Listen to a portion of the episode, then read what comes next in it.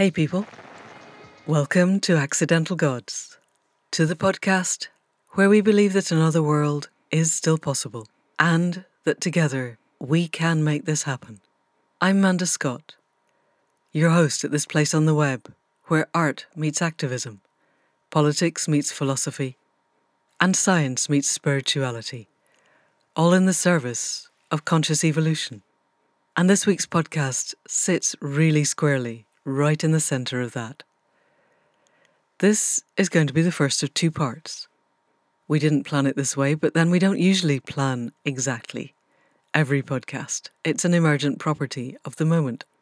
I spent a lot longer than I anticipated talking to Alan because his story, his clarity of thinking, the way that he expresses things feels so important and so timely and so right. To the extent that I didn't do the usual five minutes of testing the sound and then head in. We were in right from the moment of first recording, and I realised that about five minutes in. So we don't have the usual start. We just started talking, and I hope it's immensely clear why we ended up doing that and why we have two podcasts. So, people of the podcast, please welcome the first part of two parts with Alan Watson Featherstone. Good morning, Alan. It's lovely to see you. How are you? Good to see you too, Amanda. I'm very good. I'm uh, on the ninth day of a fast at the moment, so I'm feeling really. Oh my goodness, my Alan! Nine. How many days are you going to do in total?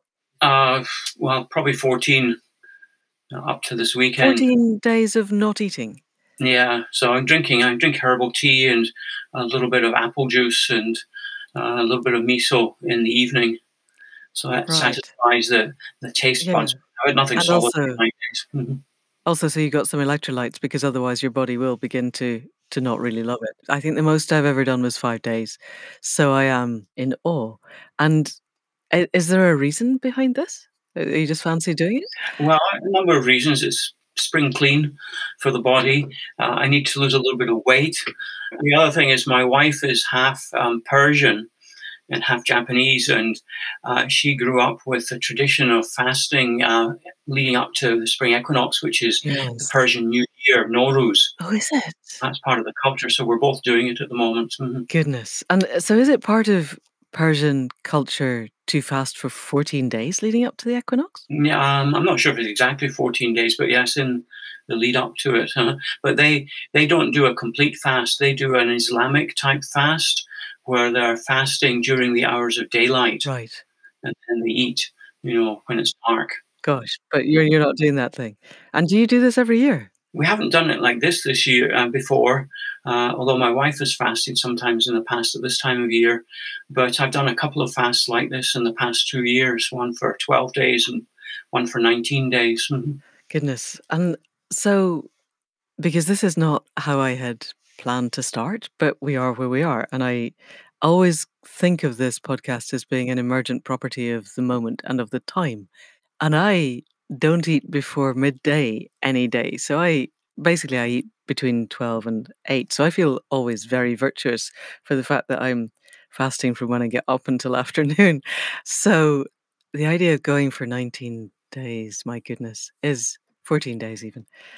How at what point do you stop getting headaches? This is a genuinely serious question because now I'm thinking maybe this is something I might want to do one day. Because I used to get really quite bad headaches around days three and four, and I've never gone beyond day five. I've not had that as an issue. Okay. I think if I was just doing a, a, a, pure water fast, that might be an issue perhaps. But because I'm having, you know, a little bit of herbal tea, a little bit of warm apple juice, and, you know, a cup of just pure miso right. Um, in the evening, I think that avoids that sort of issue. Brilliant. And so are you in the kind of lightheaded, very clean feeling by now, nine days in? I'm not lightheaded. I'm very clear.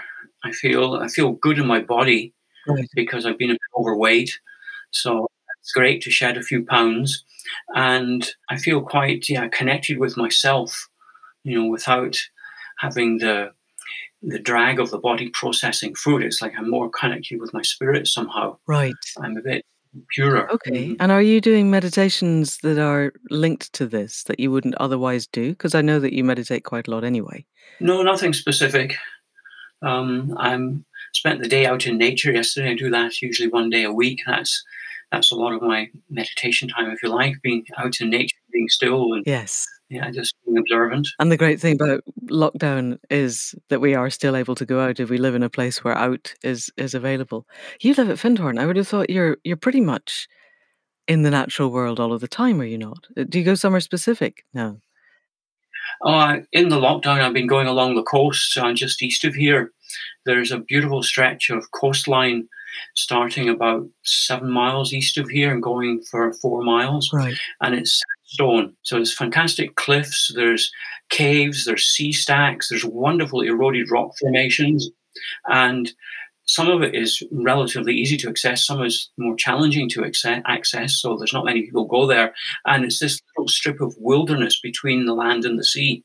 You know, the land here is all heavily farmed, and of course, the sea is, you know, got lots of traffic because of the Moray Firth and fishing and everything. Right. But the coastal strip is the wilderness, and it's it's a wonderful, magical place. So, Yes, and sea stacks. Do you do you climb, Alan? Uh, I climbed one of the sea stacks yesterday, but it doesn't require anything technical. It's a, but the, the, there are there were people climbing the cliffs there yesterday when I was there. Anyway, we're getting off track, getting on to the things that fascinate me. So I should have said at the start, welcome to Accidental Gods podcast. So now that we're halfway in, welcome to the Accidental Gods podcast, Alan. And thank you for taking the time in the middle of your fast. I am genuinely very grateful. So this is an emergent property. We'll get to where we get to, but I really wanted to talk to you about your life, about how you came to be where you are now, and particularly about the route to Trees for Life and then what's happened since, where your life has taken you since, largely because I see this podcast as a way of helping people find agency in a world that is fast stripping away our agency if we let it and that it seemed to me that you were someone who who grasped agency with both hands and made it happen. So i know you've told this story before it's it's a ted talk it's various other things but can you give us the maybe the edited highlights of how how trees for life came about and particularly your own process in the creation of that Certainly. Thanks, first of all, for the invitation to be part of your podcast series. Um, we don't have time to talk about it now, but I like the title Accidental Gods. I think it's very fitting in many ways. thank you So, um, my story, I suppose, um, goes back a long way. Um, I'm Scottish originally. I grew up in a sort of mm, very normal, conventional family, but I always felt like the odd one out. Hmm. And my parents sent me to a boarding school when I was 11, and it was a very archaic 19th century institution stuck in the past, and I hated it. And it made me a rebel, it made me question everything. And I went to university after that to study electronics. I don't know why I did that. It was a crazy idea. I lost interest very part of being a rebel obviously yeah, but um, I really flowered at university after the very restricted um, situation of a boarding school, you know, away in the country, cut off from the world for most of the year, boys only. Was it Gordonstoun, the one that the that Prince Charles was sent to? No, called Strathallan, yeah, in Perthshire. Um, we used to play uh, cricket and rugby with Gordonstoun. There's a whole circuit of boarding schools in Scotland. Wow. They're all kind of operating in a similar fashion. I gave a presentation last year or two years ago at Gordonstoun about the work of Trees for Life. Right. Gordonstoun, I think, has always been a bit more open and you know experimental. It's, it's still got elements from you know that past, but it is more. It's got one foot at least in the 21st century. But I haven't spent any time there, so I can't say for sure. But that's my impression. Right. We were back too. You went to uni and you did electronics, and you and I'm guessing you were at uni at a time when university was free. Mhm. We you know we hadn't actually decided to turn the whole thing into a neoliberal slave trap yet, and I can imagine that disparity between the you know these Scottish schools are designed they're put where they are because it's as far from civilization as you can get so there's basically no escape. You would die if you tried to run away. So you've gone from that level of restriction to a flourishing university at the time when university was there to be a life's exploration. How did that feel? Well, it was it was tremendously liberating. I actually went to Essex University um, in 1971, and at the time it was the most radical and liberal university in the country, and there were regular demonstrations and protests and student occupations, you know, and it was a hotbed of left wing activism. Yay! Your parents must have been thrilled. I really flourished there. I got into a lot of student activities. I worked in the student um, Whole Food shop. I helped run the Film Society. I did programs on the student radio station and uh, a lot of things like that. I put my foot into politics one year, but got very quickly disillusioned with student politics and got completely disillusioned with the academic world and the course that I was on. It was very abstract, very impersonal, and it was very clear to me it was designed to train people to become a productive unit in society. Right. And and you didn't really fancy being a productive unit in society?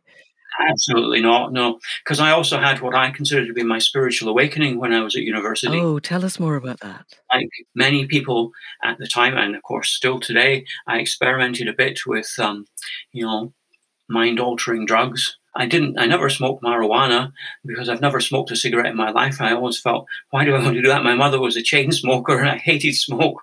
So, but um, and when I went to university, I was already doing a type of meditation that somebody at my boarding school had taught me without telling me what it was. Oh, he used it as a technique to relax and go to sleep. He never said it was meditation, but that's what it was. Well, this wasn't one of the teachers, I'm guessing. This was another pupil, was it? No, it was a teacher. It was a German teacher who arrived just before I left, and Wow. That was interesting. You know, there's eh, there's always um, like the yin yang. You know, in the middle of the dark, the black part of the yin yang, there's a little circle of white. Yes. You know, so even in the boarding school, you know, there's a little bit of um, something different. Right. So I was doing that. So most of my friends were smoking regularly, and I didn't do it.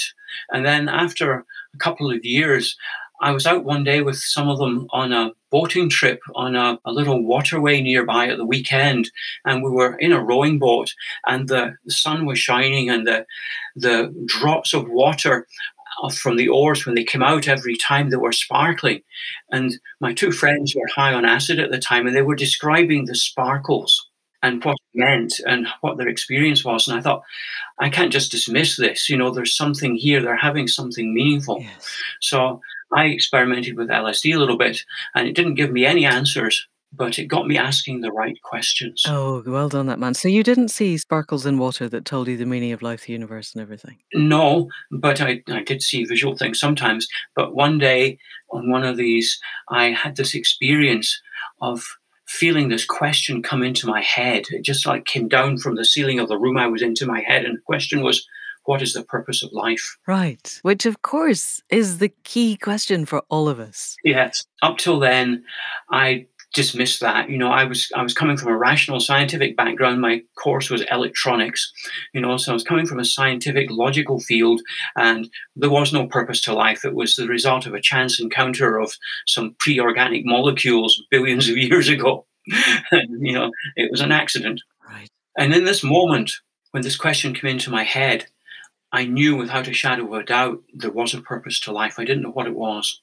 Right. And that question burned in me for the next week or two, long beyond the effects of the psychedelic. Hmm. And one day I had this insight, this revelation. And it was as a result of this exercise I'd been doing about deep relaxation. Okay. You know, where I would lie in bed usually I could sometimes sitting up, but usually it was in bed. I would and I would consciously relax, starting with my toes, my feet, my ankles, moving up my legs, the fingers, everything, and I would get into this different state. Right.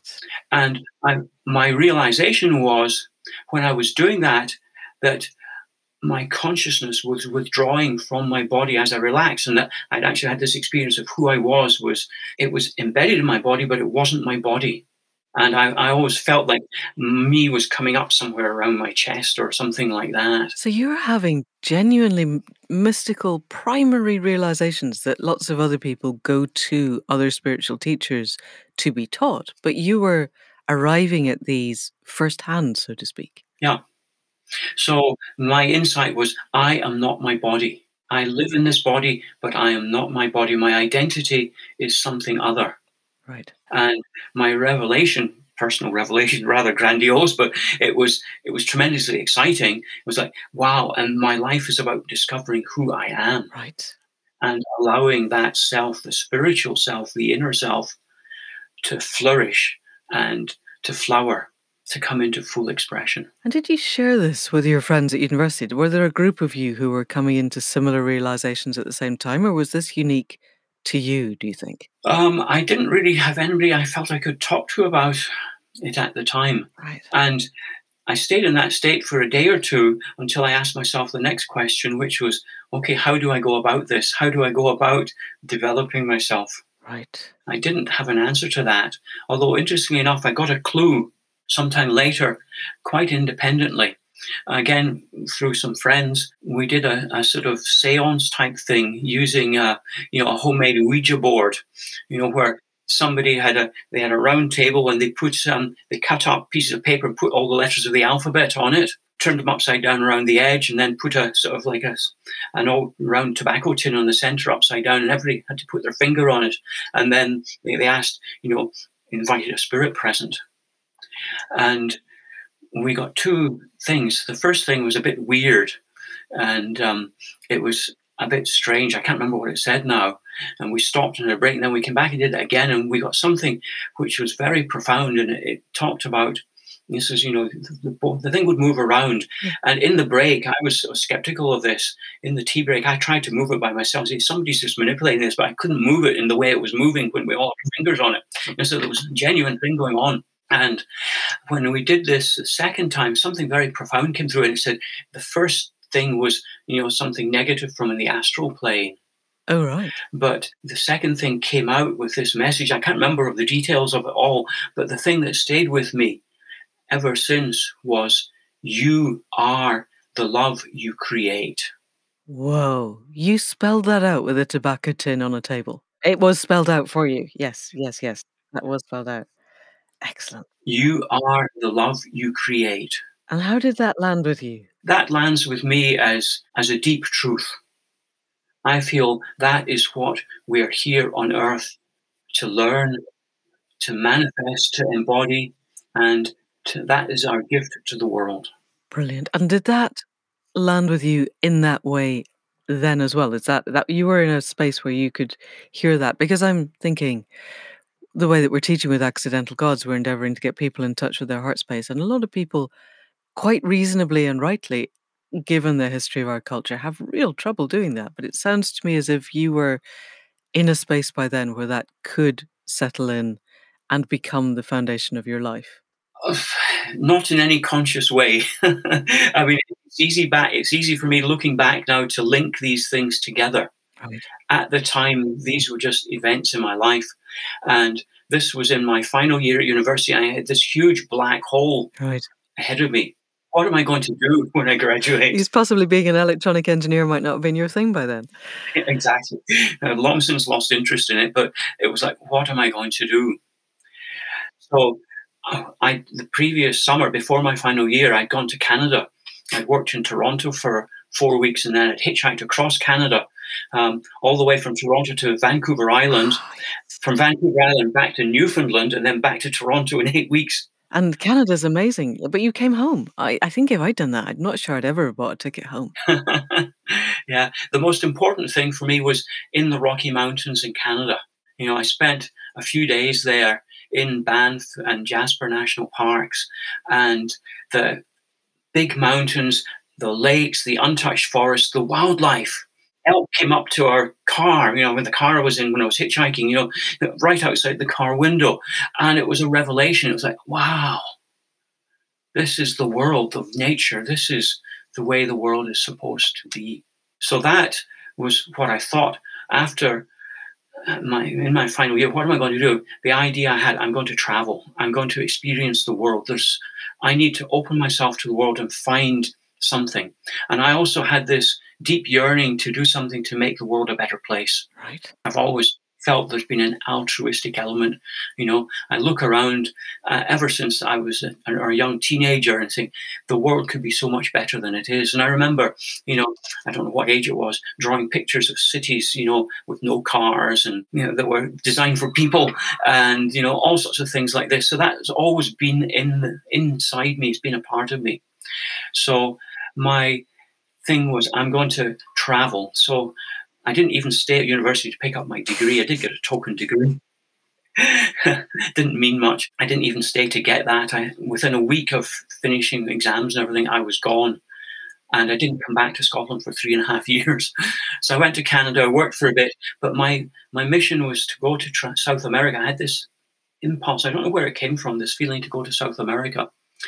So I traveled there when I was 21, uh, overland from Mexico to Bolivia, seven months, and I learned Spanish on the way. And I, that was that was this was the next stage of me coming out. You know, the first stage of coming out had been going to university. Then this was coming further out into the world. And I didn't find what I was looking for, which was what am I going to do with my life? I didn't find a way to make a difference. I saw the destruction of the rainforest, the military governments oppressing their people, all the bad stuff that I'd protested and campaigned about as a student was there in my face. Mm, right. And I, I became a bit cynical at the time because I felt like it's too late for most people. You know, we've got to educate people starting from their childhood years in a different way because by the time people have gone through the educational system, which I've just had an experience mm. of, they've been conditioned and brainwashed to become a unit of society. That's what happens. And they go on and, you know, they get, you know, a career and a mortgage and they're tied in and they're stuck. Yes. And I was really wanting to avoid that. But I still didn't find what I was looking for. Right. So I made a second trip to South America a year later. In between, I'd worked in Canada to raise some money. And at the end of that second trip, I was back in Canada and I decided to come home to Scotland to see my family. Also, because I was planning to emigrate to Canada because uh, I love the country. Yeah. Um, I had a girlfriend there by that time. I had a job which got me out into the wilderness for some of the time. I was working, um, is kind of a, a, bit of a mixed bag in a way. I was working as a surveyor doing exploration work for mining companies, the very people tearing the earth apart. But I was I was one of the people on these surveys. We got to go out into the wilderness. We had encounters with grizzly bears and moose, and uh-huh. I spent a winter in the Yukon where it was minus forty degrees. You know, camped. You know, um, an hour's flight from the nearest road or house. And I had these tremendous wilderness experiences, but I was part of the machinery of the the rape of the planet. Yeah. It gave me enough money from working for six months of the year to live and travel the rest of the year. So I was planning to do that. That was my future. So I traveled across Canada and, and, I was in New York staying with a friend who'd been a student with me at university before coming back home to Scotland. And two days before my flight home, after three and a half years away, in a little shop in, in uh, Manhattan, in Greenwich Village, I was looking for something called the Mother Earth News magazine, a back to the land sort of permaculture type magazine, although permaculture didn't exist yet. And I'd seen it in a vehicle I got a ride in when I'd been hitchhiking. So I was in this little shop, and it was a kind of one of these alternative shops, you know, a bit of herbalism, um, a bit of crafts and candles, um, alternative magazines, and one rack of books. And I felt irresistibly drawn to this book rack. And there was this book that seemed to pull me black with a photograph on the cover, and it was called The Findhorn Garden. Right. I remember that book. Yeah. And I had a quick flick through it, and the pictures really drew me in because I'd begun to discover a creative talent of nature photography myself by then. Okay. And the photographs seemed to really speak to me. Although they were in black and white, there was a radiance that shone through them. And I read these messages that accompany some photographs from what they were termed as the devas, the spirit of the plants. And it was all about plants have consciousness, plants have intelligence, plants have purpose. Hmm. And we can communicate with them. Yes. And we need to change our relationship from exploitation and domination to one of harmony, of cooperation, and co creation. Yes. Co creation with nature. And that just rang all the bells. It was one of those moments where it's like, seeing something in black and white. It was, I know this inside myself, but I'd never been able to articulate it or express it or make it conscious until that moment. And it was like a mirror. You know, sometimes I think many people have that experience, seeing something externally, it's like, ah, this is truth inside you. Yes. And feeling it on a bodily sense so that it's undeniable. Yes. Yeah. So when I came back to Scotland a few days later, I found out about Findhorn. They run educational programs. So I came here in early 1978 and did the experience week. And I came expecting an experience of nature. which I read about in the book, but actually I arrived in the coldest winter Scotland had had in 30 years. And there was um, 30 centimetres of snow everywhere. The Findhorn Garden, the famous garden of the book, was invisible. Right. Under a foot of snow. Yes. Doesn't the world organize things for us? So instead, you experienced community, I guess. Yeah, I experienced something much more important in a way and a key step in my own development. And that was being in a group of like minded people. Yeah. And I felt like from the first day where everybody was encouraged to introduce themselves, first thought was, get out of this. a circle of 25 strangers and they're tell, asking me to talk deeply and personally about myself. Yeah. I was a very, a very, shy young man, you know. The thought of speaking in public in a group context terrified me. Fortunately, the circle, you know, the people leading it, focalizers we call them at Findhorn, um, they went round the circle and I was situated, not deliberately, but just by chance, so called, near the end. So I heard most of other people before it came my turn. And hearing them, it was like, wow, these people are just like me. They're asking deeper questions. They're looking for meaning in their lives. They're looking to make a positive difference in the world. Right. And that gave me the courage to speak and share my truth. When I'd been working for this survey company, you know, the people I worked with were all, you know, what they're called in North America, rednecks. The, the sort of, you know, they'll be Trump supporters. Yep. They're out to make as much money as quickly as possible. Doesn't matter what the damage to the planet is, you know. And I was the secret Greenpeace supporter in their midst who never dared admit that. You know, so I'd been leading this double life. I couldn't share what was really important for me. So coming to Findhorn I had the chance to do that, to be seen, to be acknowledged, to be heard. Yeah. And the whole thing about my week at Findhorn initially was encapsulated by a message I found in a bathroom, which is very interesting because I don't know if you know the history of Findhorn, but you know, one of the founders, the founders, Peter and Eileen Caddy and their friend Dorothy Maclean, and three children from the Caddies lived in a caravan together for a number of years. That was where the community started. And Eileen Caddy couldn't meditate there because of you know, commotion, children, young boys running around. So she went to the toilet block in the caravan park to meditate, and that's where she got all her guidance. Right.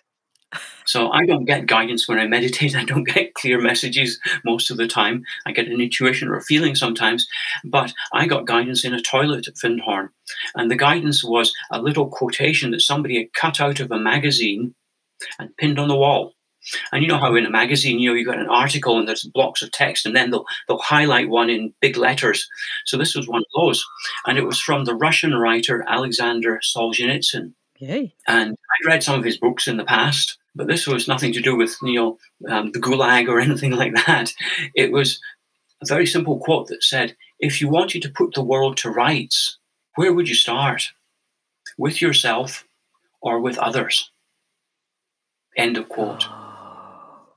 Right. And that in this week at Findhorn hit the nail on the head for me because I realized I've been trying to change the world by changing others. You know, it was those military governments I'd experienced in South America. It was greedy companies. It was corrupt politicians. They were the problem. They needed to change. And I'd exerted, you know, quite a lot of time. I'd been on protests and demonstrations.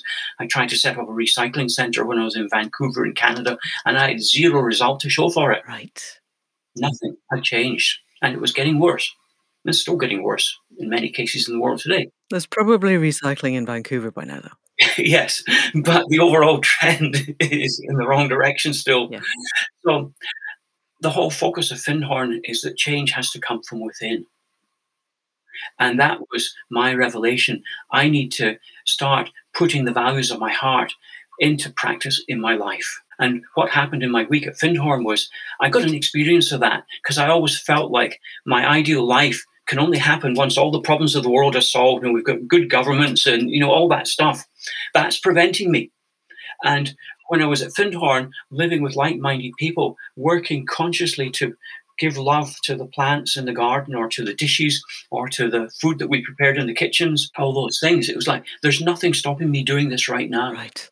Except my own sense of limitation. Brilliant.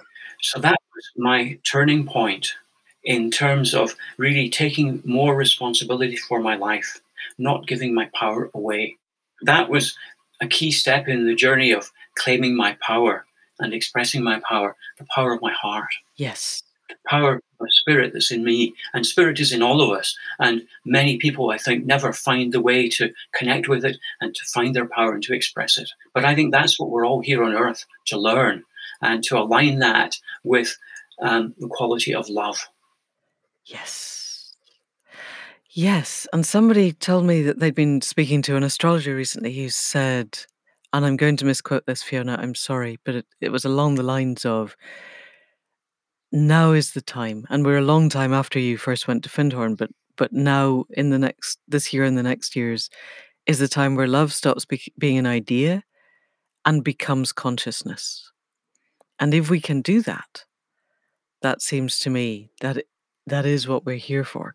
So I really, for the people listening and for me, that there was nothing stopping me except my own sense of limitation. And that realizing that was what was so empowering for you. Yeah. So what did you do? Well, I stayed at Findhorn for a second week. And just before I came to Findhorn, I had applied to emigrate to Canada. And my application ran into all sorts of unexpected obstacles. At the time, I had a friend in Canada who was an immigration officer, and he'd coached me. He told me how what I needed to do. I needed to demonstrate. You know, I met all the criteria. Good education, could speak French because Canada's bilingual. I'd studied French at school. I spoke a bit of French. Um, had somebody who could sponsor me there. I had an aunt in Canada. Uh, had a job offer. So I had a job offer from the company I'd been working for, and had an aunt who could sponsor me. But it turned out my aunt had never taken out Canadian citizenship at the time. She'd been there for 20 years, so she couldn't sponsor me. And then the job offer, they rejected that and said, There's people out of work in this field. We're not going to let you in to do that job. So the application just fell apart oh, while I was at Findhorn. right. So in the second week, when this was going on, I just felt, yeah, this this is feedback from the universe. You know, I need to really I've found what I'm looking for. And it wasn't the place, it wasn't Findhorn, but what I found was the courage to start living from the heart. Right. So I actually went back to, Canada. I had an interview about joining Findhorn. I was accepted, but I said, I want to go back to Canada for the summer because I've got unfinished business there. I've got a girlfriend there. And, you know, I also wanted to see if I could incorporate these values and the changes I've been finding Findhorn into life. I didn't need to be at Findhorn to do that. Right. Very wise. But I also felt I need to be at Findhorn because this is where I can serve. This is where I can really contribute and make a difference. So I went back to Canada and I made a lot of changes in my life. I quit the job. Yay. I had enough. I had enough money to survive. Um, I didn't need to earn money. I had enough money saved up by then. Um, I became vegetarian, and I, you know, I'd been thinking about that, but hadn't done it. But I'd seen in my travels in South America, the rainforest getting cut down to create cattle pasture. Mm. Yeah. And that I don't want to be part of that. I can claim my power and not be part of that by not eating meat. My circle of friends changed. Yeah, I, I, began, I began to meditate more regularly. And I started volunteering for a spiritual organization that was organizing a big uh, conference called the World Symposium on Humanity. Wow. And every time I made one of these changes, it seemed like my life changed as well. When I found the book in New York City, I'd never heard of Findhorn. Hmm. Although I grew up in Scotland, never heard of the place, and gone halfway around the world and found out about it in New York. Most unlikely place, perhaps. But again, it's like that little black circle in the middle of the white part of the yin yang. But after being here, when I went back to Canada, somehow Findhorn was everywhere. I began meeting people who'd been to the community. I found magazine articles about the community. I walked into a bookshop one day and met somebody who had been involved with me in trying to set up the recycling centre the previous year. We were having a quick catch up, and I said, Oh, I've been to Scotland and I'm planning to go back and live at Findhorn. He showed me the book he had under his arm. It was a Findhorn book, you know. So it was like my life, because I started embodying the values of my heart, I changed. And because of that, my experience of the world changed too. I began to resonate and draw to myself like minded people, situations, groups, organizations, and find myself in situations and things happening that supported me in my journey. Right. Thank you. So that took a period of six months. And then I came back to Findhorn in late 1978, joined the community, and have been here ever since. And when I joined the community, I was asked in my membership interview, what did I think I could bring? What did I have to offer? And I don't remember all the things I said, but the most important thing that stayed with me is deepening a connection with nature and caring for the environment and doing something positive for the environment. Hmm. Because when I'd come to Findhorn, you know, I'd been inspired by the book, this talk of co creation with nature. But when I arrived, most of the community was living in caravans, which were radiating heat up into the atmosphere. And I've been trying to set up a recycling center in Vancouver there was no recycling being done at Findhorn in those days. So although there was this work of cooperation with nature in the garden, right. The consciousness had not percolated through into other aspects of the community. So I felt I had something to offer there. So within a few months, I started collecting paper for recycling. And I began work in one of the kitchens, but I very quickly got drawn into the garden because in those days, everybody had to share rooms. And my roommate was a gardener, and he saw me bring these sort of dead and dying houseplants that I found and collected and bringing them back to life and he said, We've got to get you into the garden. So I, I worked in the garden for four years. And that was really important because that was where I learned some of the fundamental principles of that Findhorn is based upon. Mm. I had no experience of gardening, and, and the previous gardener had shifted jobs quite suddenly and wasn't available to train me. So I had to, no person to show me what to do. I had to turn to the garden itself. You were the only person in the garden. I was expecting you to be part of a gang of about 16 people, but no there, there, were other people in the garden, but I was I was in the vegetable garden, and the others were doing other parts of the gardening, the flowers and um, different areas, and that was the way it turned out. So um, I had to basically turn to the garden itself, which was perfect. Actually, it was challenging at the time because I'm somebody coming from a logical, you know, partially scientific background. I like to be prepared and trained and understand things. And I was thrown in at the deep end. But it was actually just perfect because I had to cultivate powers of observation and um, in the spring here, in particular, you know, just as we're coming into now, things grow very quickly in Scotland because we've got so much daylight after dark winters. You know, by the time we get to midsummer, we've got 20 hours of daylight almost at Findhorn. So things grow quickly. So I was able to see plants growing and I was able to notice what they needed, you know, and plants grow by themselves, vegetables grow by themselves. But what I began to discover is that, yes, they need compost, they need water, they need light. But when they have an added ingredient, they grow better. And that added ingredient is human love. Right.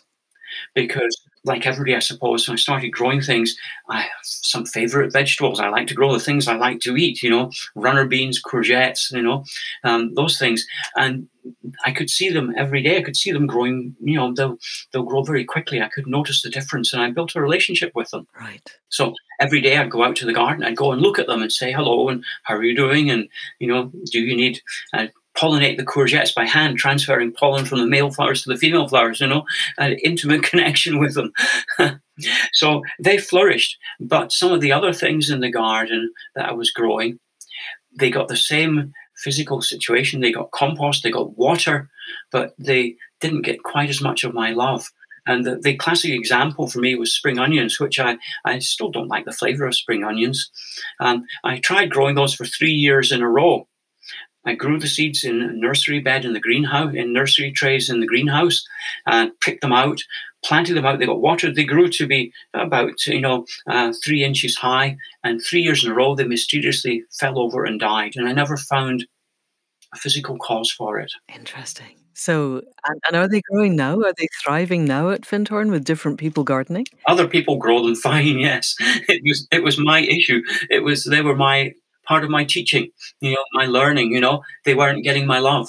And can I ask, so I remember reading that book about Findhorn, and by the time you got there, Eileen Caddy wasn't there anymore, and the giant cabbages. No, she was still in the community. Oh, okay. Peter Caddy was still here too for the first year. Okay. And then they they divorced, and he left but she lived until 2006. This was in 1978 when I came. And she stayed at the community all that time. Yes, and she was here. Mhm. And then because the giant cabbages were such a a key part, because like you, I grew up in Scotland and never heard of Findhorn until I came as far away as England. It wasn't quite as far as you.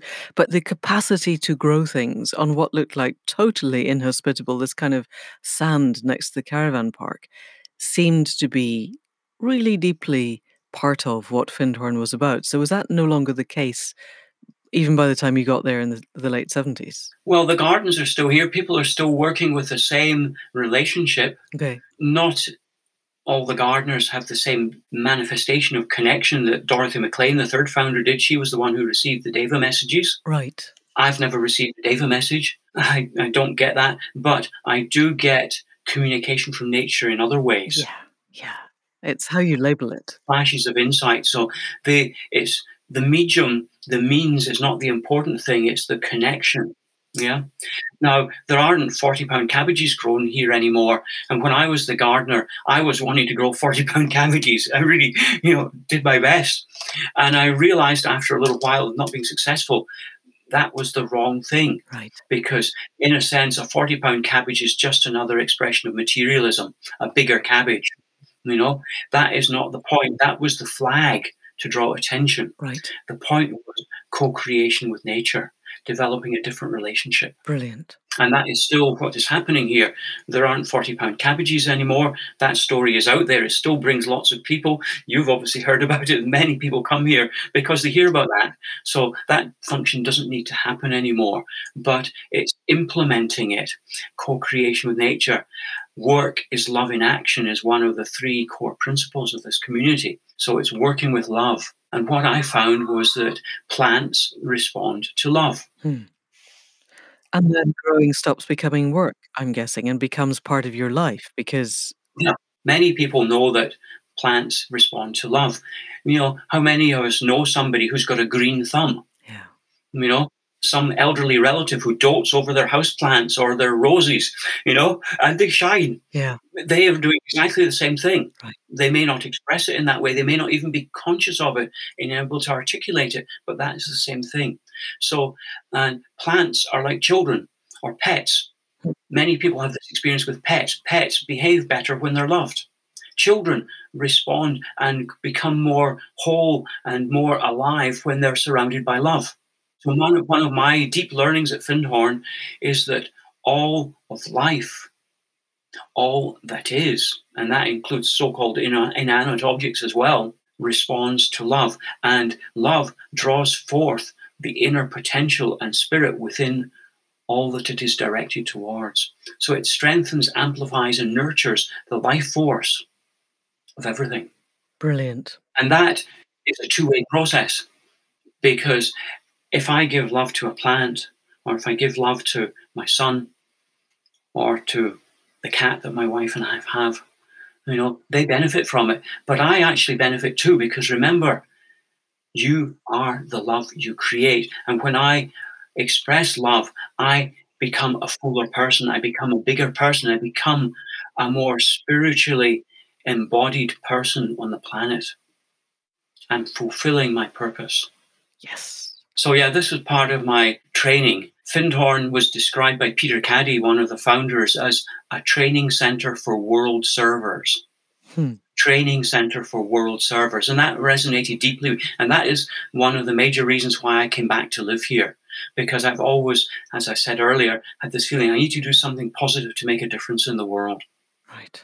And the training here is not it's not a curriculum, it's not a university course that's laid out. It happens spontaneously. It happens perhaps without any clear and explicit guidance. Sometimes there is, but often it just happens spontaneously and of its own accord.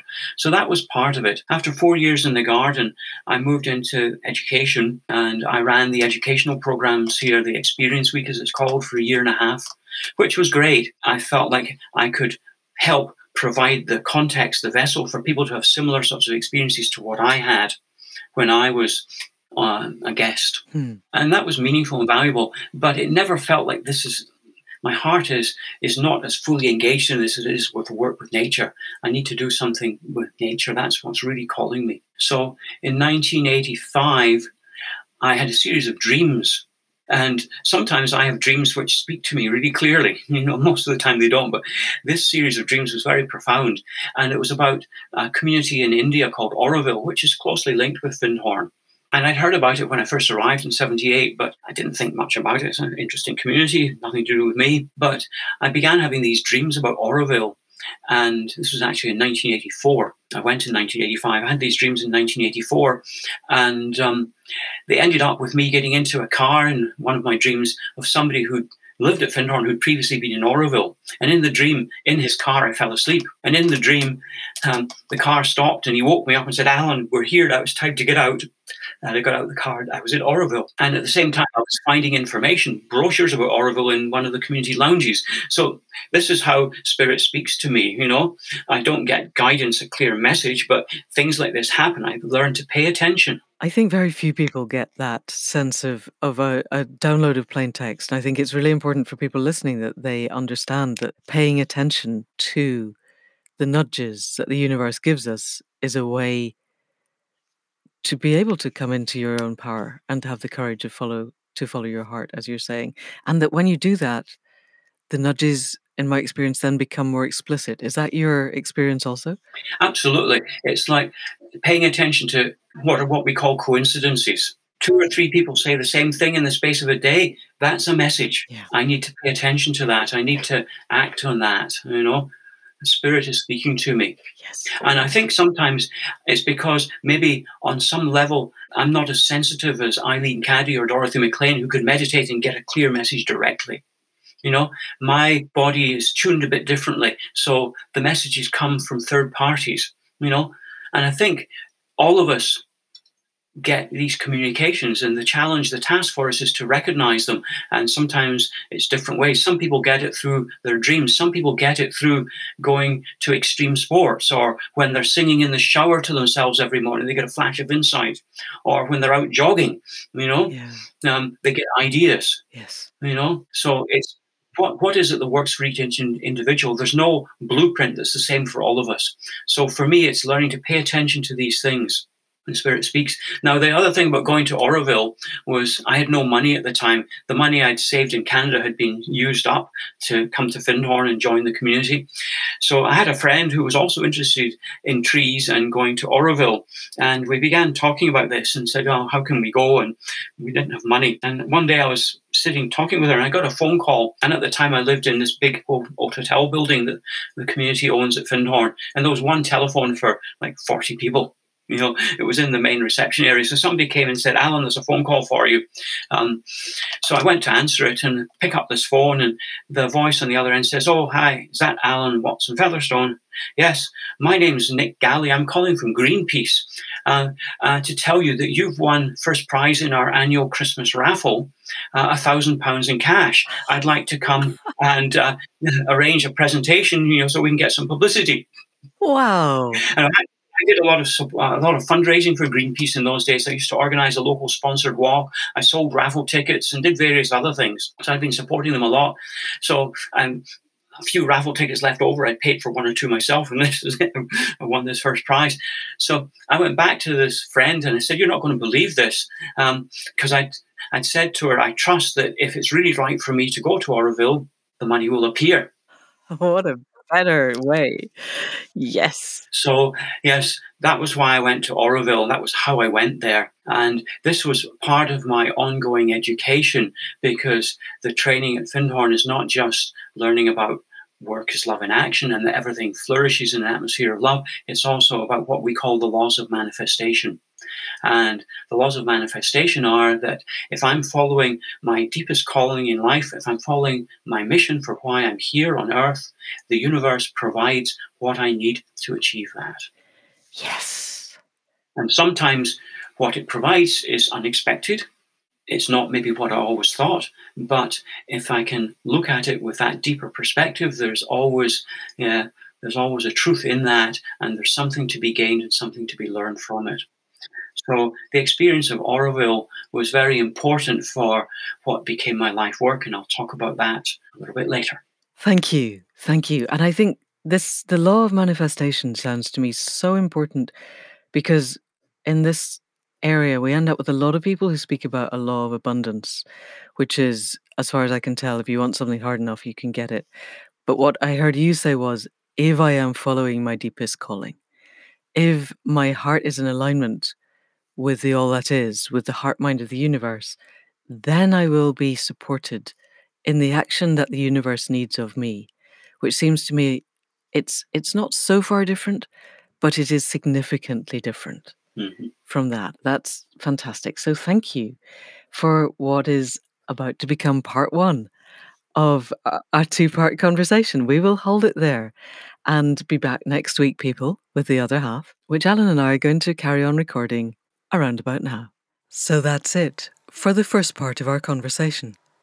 Enormous thanks to Alan for the clarity of his expression and for the inspiring story of his life. As you will have gathered, we hadn't planned for this to be two parts, but if you are listening at the time of first transmission, which is to say 17th of March, and Alan's ideas and thoughts and the story of his life have spoken to you, and you think that you're nearly there, or you'd like to be there, but you don't quite know how, to interrogate your heart and find out if you are following whatever we call it, your heart's true path, your true calling, something that makes your heart sing. Because this Saturday, the equinox, March 20th, we're running a gathering. I didn't even know that's what Findhorn calls its conferences, but that's what we call our online workshops, whatever it is that we run through Accidental Gods.